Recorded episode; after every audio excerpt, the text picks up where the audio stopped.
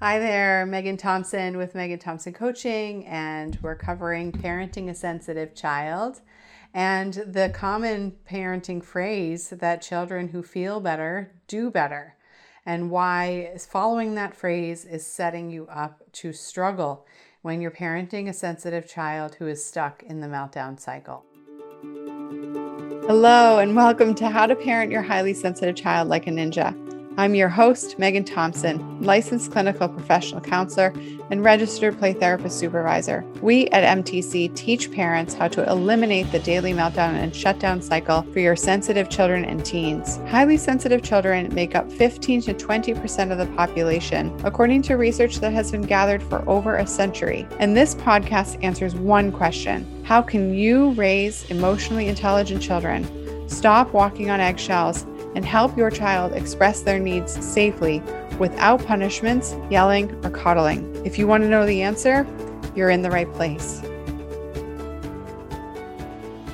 So, here at MTC, we have helped parents of sensitive children break out of the daily meltdown cycle. These are kids who are melting down, throwing their body on the floor, having meltdowns lasting 5, 10, 60 minutes uh, or more, and and this meltdown can can happen multiple times a day or multiple times a week. And if your child is over the age of four, then it's incredibly important that you listen in because that is not developmentally appropriate, even if your kid is highly sensitive. So let's make sure that we cover that. We've helped parents break out of this cycle in as little as eight weeks, and we've helped over 350 families uh, to date and uh, counting. So when we think about being able to do that, eliminate that meltdown cycle, that means having your meltdown free days, meltdown free weeks consistently and being able to do that repeatedly and then also stretch that goal with with growth.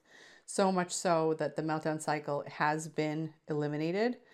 Uh, there are a lot of factors to play into that for parents, right? I mean, if you come to us with multiple meltdowns a day, we've had families come to us with 20 meltdowns a day being a consistent experience in their home. And we've also had families who come to us where uh, their child's having multiple meltdowns a week.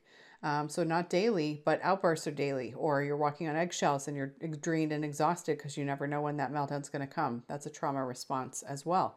And so we help parents break out of this pattern. All right. And, and this can be relevant if your kid's four, it can be relevant if your kid's eight. It's absolutely relevant if your kid is 11, even if they're going through puberty. Okay and uh, and then also for shutdowns we, we support parents in this dynamic as well. Your child might be internalizing the experience and imploding we call it. Um, so their their emotions might be uh, not visible for you at the surface. You might not be seeing aggress- aggression hitting kicking screaming throwing things breaking things etc um, but instead you might be hearing statements like i hate you. You're you're the worst. Um, i'm the worst. I'm stupid. I'm a bad kid. You'd be better off without me all of those awful, awful, heartbreaking things to hear from your child or your teen.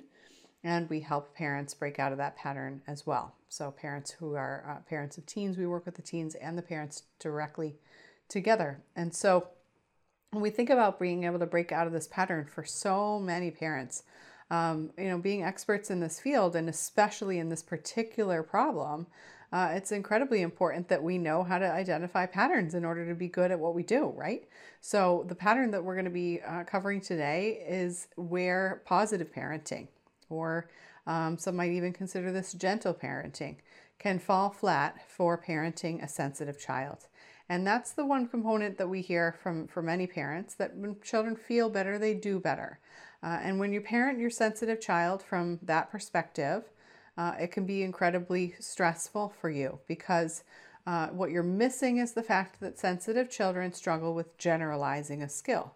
So, if all you're doing is breaking out of the pattern of negativity by just trying to encourage your child more or to um, be more joyful yourself, you're only working on your own mindfulness or mindset or self care or prayer or whatever it is that brings you joy in your own personal brain and your own personal heart, as a parent, that piece, while helpful and relevant for all parenting experiences, uh, it is only one part of the puzzle for parenting a sensitive child. And so when you think about being able to uh, in, investigate how the, the meltdown cycle is continuing in your household, you might see some shifts, you know, especially some initial honeymoon phase shifts where your sensitive child is starting to realize, oof, um, not every single thing upsets my parents. Um, not every single thing is um, is is a big deal as it used to be for my parents. Great, now I can breathe. But what happens uh, when a sensitive kid starts to observe from their parents that um, that that their parents aren't nitpicking anymore, or that their parents aren't stressed as stressed anymore? Um, sensitive kids still struggle with the insecurity of feeling like they can't solve the problem if they don't have the skills because we you know we teach this often to, to you in our show here um, this highly sensitive kids need direct skill instruction. Um, and that can't be the way that you lead the experience right? So we have to talk about that and, and the how of, of how your child is learning these skills um, is incredibly important be, but you know we'll get to that later. So of course highly sensitive kids want to feel better right um, you know, this has a great ring to it. If you feel better, uh, then um, then you could potentially feel better about yourself, right? Um, and if, if you feel better about yourself, then you might be more inclined to try new things or um, to you know to learn in a situation, and that's very important for you to notice uh, the missing link again, which is the skill development gap that highly sensitive kids can struggle with consistently and and so you're still parenting your kid as if they're not highly sensitive is if all you're doing is focusing on changing your emotional states in the home and how you handle your frustrations or your aggravations or how you communicate your needs and and get your needs met right? So if you're stressed out and you start going to yoga or you start taking um, going to your own therapy or you start going to um, you know taking long walks and prioritizing exercise etc you might start to feel better yourself. So that leads to your child not necessarily walking on eggshells around you or, or feeding off tension uh, with you or, or a co parent or, or, you know, just in general, um, any other family dynamics going on in the home. But it still lends your child with the need to feel like they can solve problems and that they can feel better about themselves. And that's not covered um, when, they're, when they're just witnessing you not yelling anymore um, or as as often, right? Or or when they're just witnessing you, not as anxious or as urgently rushed in the in the day, or um, you know things don't seem to, to to stress you out as as often. And so when we think about um, challenging this notion for for parents of sensitive kids, um, it's really important to understand not only if you're doing this effectively, but what if you're doing this ineffectively? You know, what if you're simply just trying to, you know, paste a smile on your face and try to be more positive, right?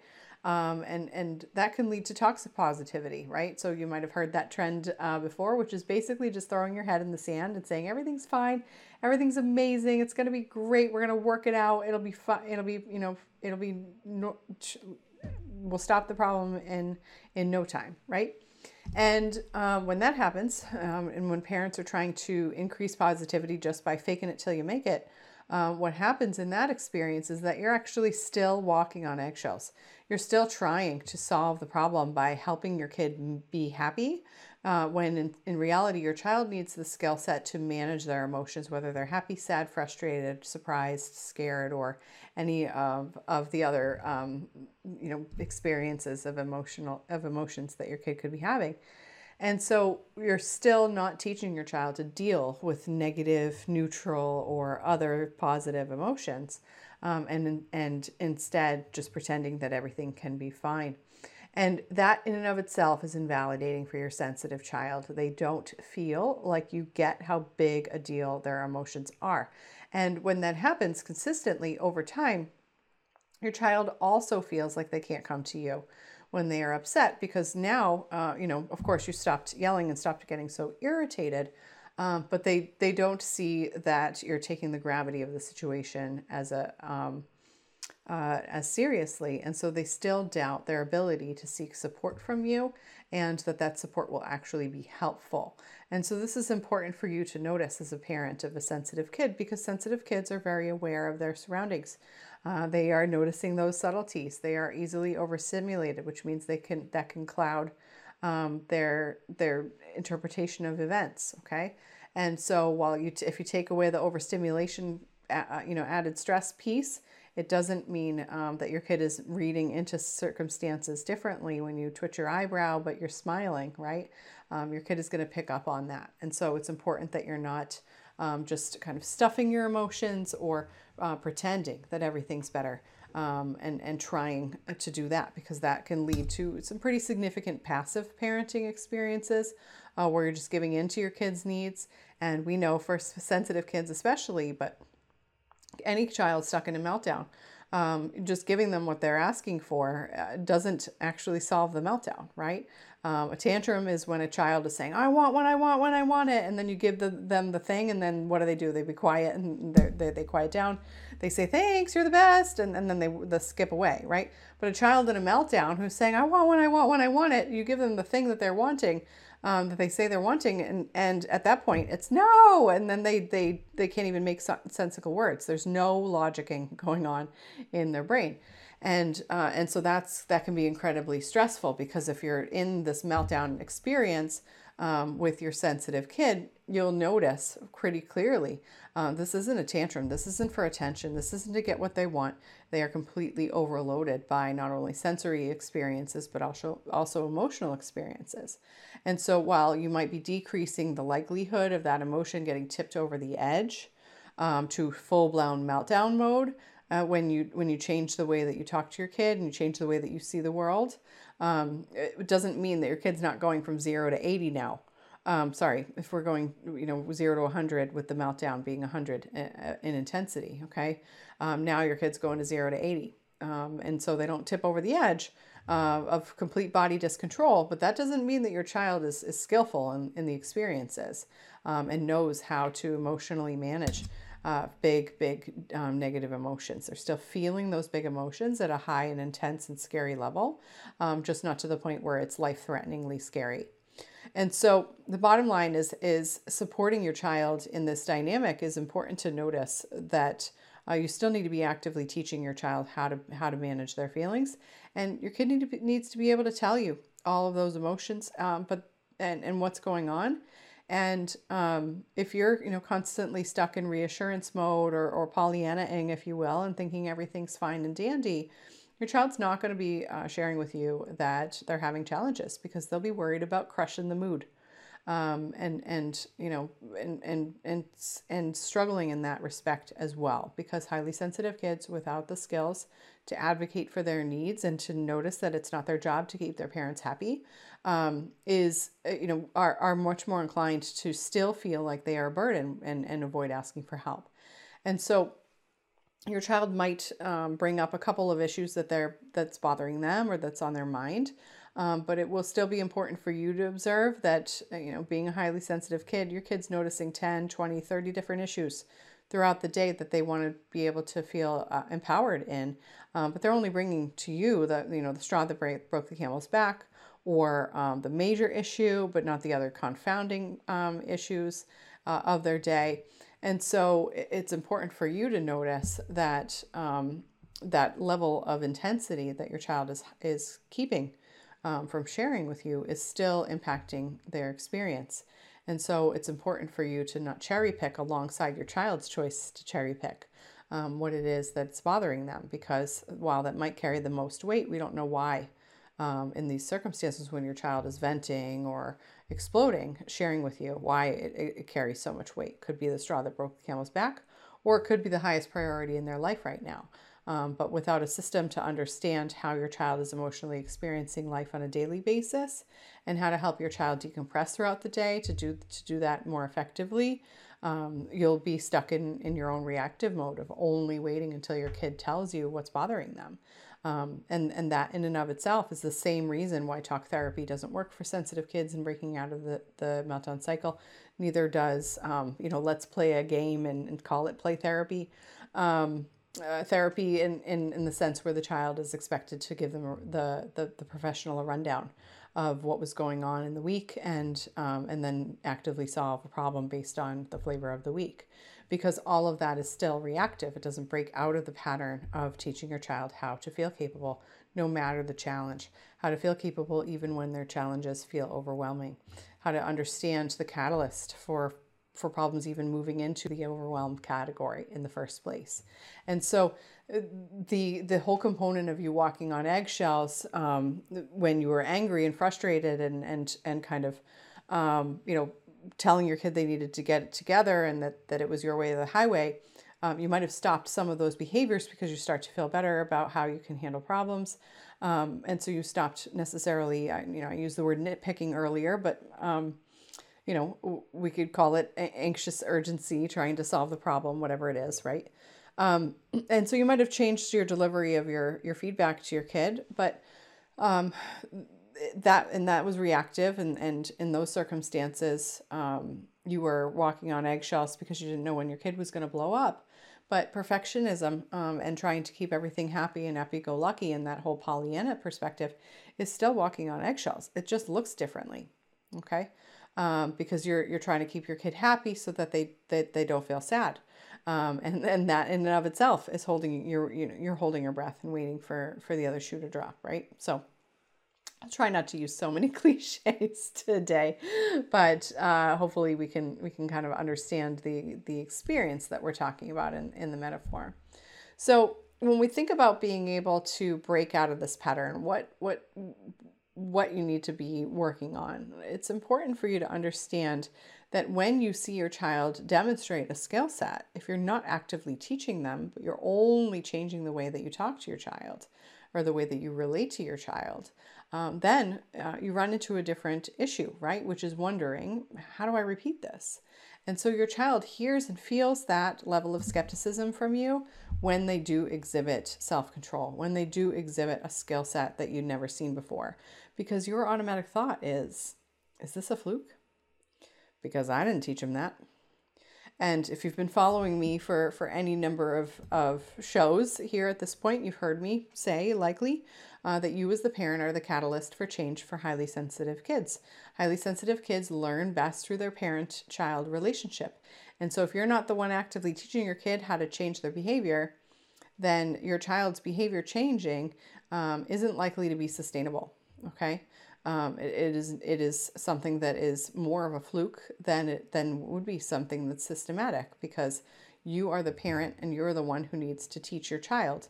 Um, and I speak to that because of Lewis's research, because of Elaine Aron's research, because of um, Marsha Linehan's research, and etc.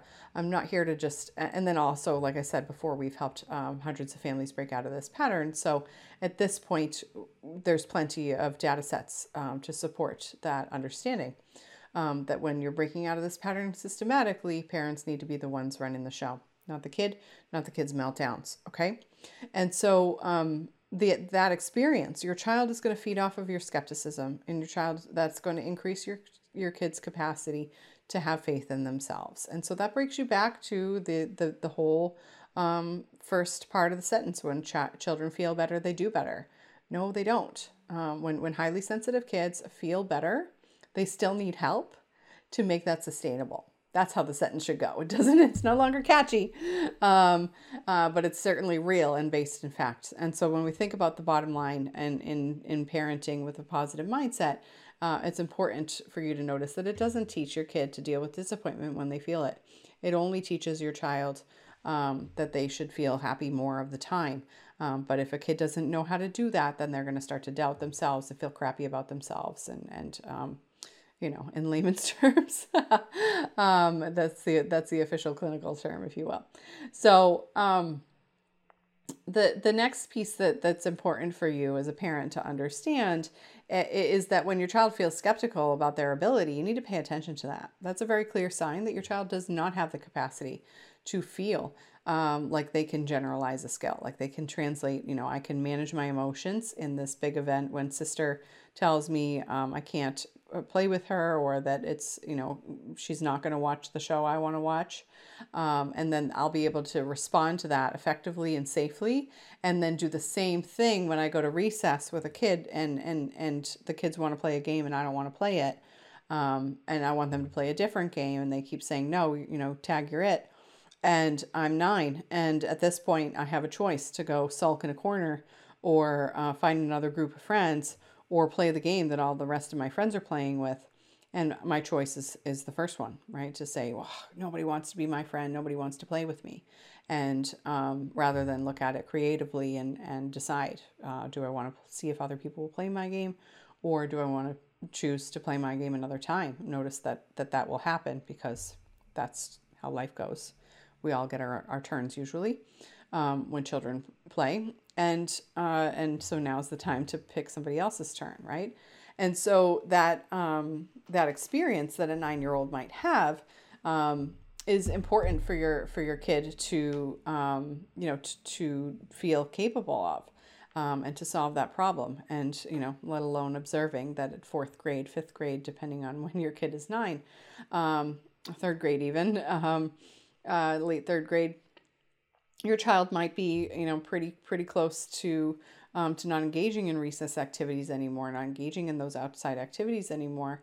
Uh, if if their go-to is to quit, then they might be focusing more on screen time as a way to feel uh, capable, and uh, because that's a world that they can manipulate. Now, with that being said, it it's it it leaves a lot to the, for um, for growth for your child and a pretty big gap for your child uh, when they can't have face-to-face conversations in an effective way uh, because they're stuck uh, with a screen on their on on their mind. Um, and so what we're doing is noticing how children are choosing to isolate and choosing to check out of the experience of growing out of their comfort zone when we think about parent parents who are, are just trying to help your child feel happy, um, trying to trying to increase happiness for yourself so that your child as a result feels happy. And so the the important piece around this is is that your child's skill set then becomes dependent on your mood um, and your actions and their mood rather than their actions too. Okay. Um, so we need to see that flexibility from a healthy, highly sensitive child who is functioning in the world um, and, and being raised to a healthy, high functioning um, young adult. We are we teach our clients to be able to support sensitive kids in f- exhibiting resilience and being able to notice hey if mommy's having a hard day today and she starts to use a short voice um, kiddo can say it's okay mom you know we all have tough days and i'm going to do this anyways. I'm going to work on xyz and i'll i'll be back um, versus saying you never love me and i you always hate me and i'll never be able to solve this problem and i quit and i leave right? And that being the go-to if mom's not perfect um, you know Stepford wife, mother looking figure, whatever that is. Um, uh, you know, in, in terms of being this, you know, perfect um, mom archetype. Um, and if that's not the case, right, and and you're being a human and you're humaning and you're you're raising your voice, and that's an uncommon thing for for you and your family, um, then the experience isn't that your kid also like turns in lockstep and is just like, oh snap, mom's mad. I better do the thing, right?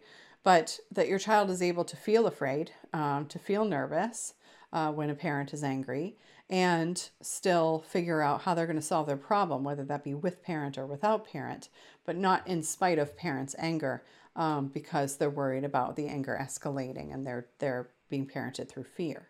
Okay, so that's what we're talking about resilience. Okay, we're not we're not just talking about getting compliance through frustration or getting compliance through um, through you know positive positivity at home or reassurance at home. We're talking about children being able to tolerate mom not being on her A game and um, or you know parent dad etc um, not being on their a game in in a way that doesn't lead to parents always having to be on their a game okay um, on the flip side, obviously, it's not an excuse to like blow um, your top every time with parents. As a parent, uh, it is part of your job to, to be an effective parent is to be in control of your emotions. You can teach your kid to do the same. Um, but you don't just lead by example. And that's what we're talking about today is, is leading by example is only one part of the puzzle.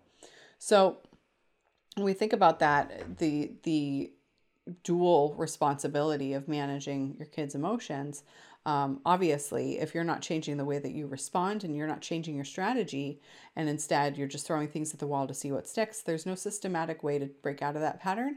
And so it's very difficult for your child to experience trust in your consistency because you're not consistent. it's very hard to be consistent when you're reactive. And um, reactive means, okay, kiddo brought home a problem. They're they're being, you know, they feel like they're being teased. The kids are leaving them out in, in recess. You find out it's because your child is only wanting to play a certain game and, and not willing to play a different game. So you start teaching your child how to assert their needs or how to discern whether or not um, kids are being flexible or um, it's time for your child to be flexible. And what happens is your child stops thinking that you understand them because in that dynamic, all you're doing is trying to make your kid feel happy at recess. And, and that's not the um, that's not the experience that your child needs to have. Your child needs to be able to look at a situation and feel creative when frustrated, um, not happy. Okay, um, and and that's a completely different skill set that you as a parent need to develop, and so that they can then develop. So um, your child that's what capability and change come about okay? That's what we talk about in terms of resourcefulness. So when you when you have a challenge being able to feel capable of solving the problem that's what being resourceful is um, no matter the challenge in in your life. And so if you need to be resourceful as a parent to fix uh, any dynamic issues that you have in, in the household and systematic issues you have in the household means you need to be able to look at the big picture, even if the current moment is very, very hard. Um, and, and that's the experience of somebody who's committed to solve the problem um, rather than somebody who's committed to just stay comfortable, uh, which means they won't do hard things if it's uncomfortable. And uh, that's where your child is stuck, right? Um, it's, it's hard for them to, to change if it's uncomfortable um, because sensitive kids thrive off of routine. But if that routine is uncomfortable for them, it's still familiar. Um, and familiarity is much more comfortable than unfamiliarity, right? Um, so change is difficult. You're going to need support to turn this around. It is incredibly hard to parent a highly sensitive kid stuck in the meltdown cycle. And to do that on your own is, in my opinion, really, really um, uh, ineffective. Uh, because when we think about solving this problem, when your kiddo is melting down on a daily basis, day in and day out, um, you're exhausted, you're tired. Uh, and and so when you're running that mental marathon on a daily basis, um, the only way that you're going to be able to break out of that pattern is by accepting support, accepting help, um, and taking that that help, um, rather than trying to figure out um, on your own or trying to ask um, your you know questions from people who don't understand the whole dynamic. And that's the important piece around uh, working with somebody who knows how to solve the problem um, rather than someone who has just heard of the problem. Okay so we have plenty of, of professionals who are learning more about the personality trait. Maybe they can speak to the four components of the personality trait um, or at least just understand a little bit and reiterate what they find on google um, and and it's also true that that's not uh, somebody who's going to be an expert in breaking out of the, the daily meltdown cycle because that is a higher level of expertise and it requires a significant amount of experience to do that because not all highly sensitive kids are stuck in the meltdown cycle. Um, and, and that's a family dynamic issue. So if you have a professional that you're seeking support with and um, and they find you know they, they, they say that they understand the personality trait and their go-to response is to work with your kid directly that's a very clear indicator they don't understand the personality trait at all. Um, and they don't understand the research behind the personality trait. So they might be able to intellectually say oh yeah sensitive people feel big feelings. Oh yeah sensitive people are easily overstimulated okay got it um, sensitive people notice small details okay got it so i'm going to go talk to your kid um, and I'm going to use big, boisterous, playful language, and um, you know, be happy in that experience. And I'm going to help your kid feel happy, and then your kid's going to feel happy enough to give me the answer I'm looking for, and then I might tell you um, at the end of that session that your child is absolutely developmentally appropriate and emotionally healthy. Um, and then you, you know, go home to 45 minute meltdowns, and you're like, what gives? So it's important for you to observe when you're going to break out of the meltdown cycle. You need to follow somebody who knows exactly what they're doing. They've been doing this for a very long time, and uh, you need to listen to to to the system. The system is very clear for here, us here at MTC. Um, for you to break out of this pattern, four things you need to do. You need to change the way that you respond to your child consistently and playfully and effectively from a, from a place of noticing what they're capable of. Um, secondly, you need to be able to communicate with your child for them to grow, and you need to do that in a way that doesn't eh, perpetuate shame. Okay. And uh, thirdly, is you need to do this and you need to give them specific feedback in a way that doesn't overwhelm them. So, having them work on every single little thing that they need to do to develop in order to be a healthy, high functioning adult um, is going to overwhelm your child. And so, you need to be able to prioritize your intense experiences with your child in a way that also doesn't scapegoat them. Okay, so you have to take full responsibility that this is a family dynamic issue.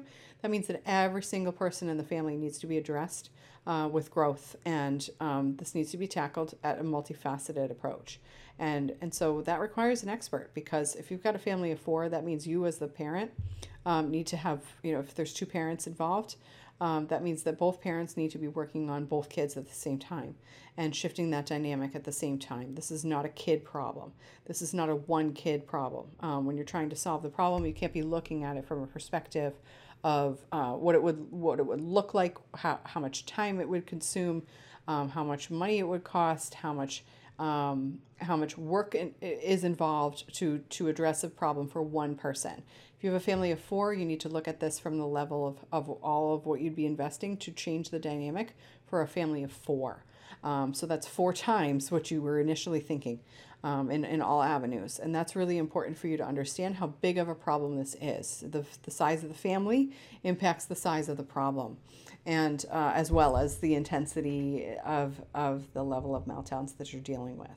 And so when you look at it from that perspective, it's a heck of a lot easier to observe that uh, changing the family dynamic means that you're going to change the lives of every single person in your family.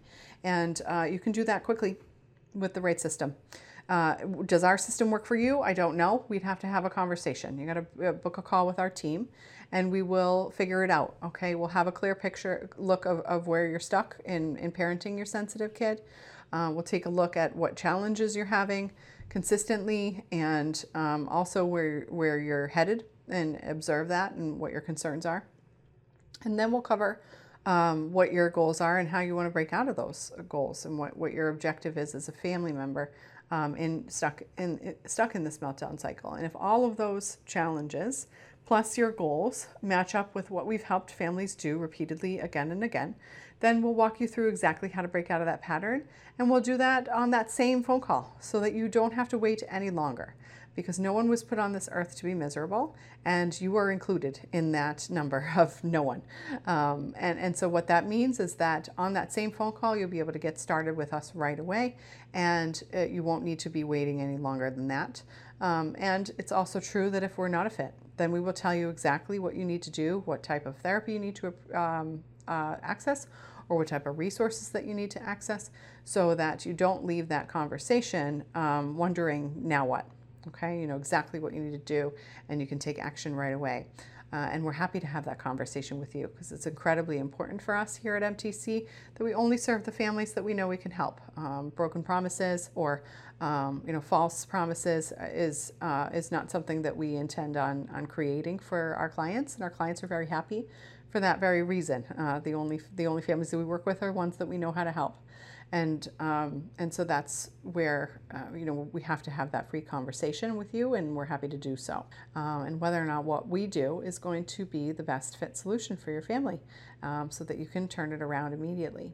I look forward to having that conversation and hearing from you, and uh, we'll talk to you soon. Bye.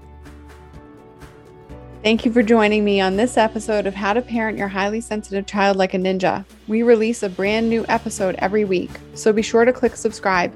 If you like what you've heard and you're interested in seeing if you're a fit to work with us at MTC, here's what I want you to do next. Head on over to meganthompsoncoaching.com backslash call and book an appointment with our team. We'll get on the phone for about 60 minutes and we'll get you clarity on where you're stuck in parenting your sensitive child or teen, what your goals are for supporting your child's development, and if we can help you, we'll get you started on knowing exactly what to do to eliminate that meltdown cycle. Eliminating the daily meltdown cycle does not happen by itself. You need expert guidance to make it happen.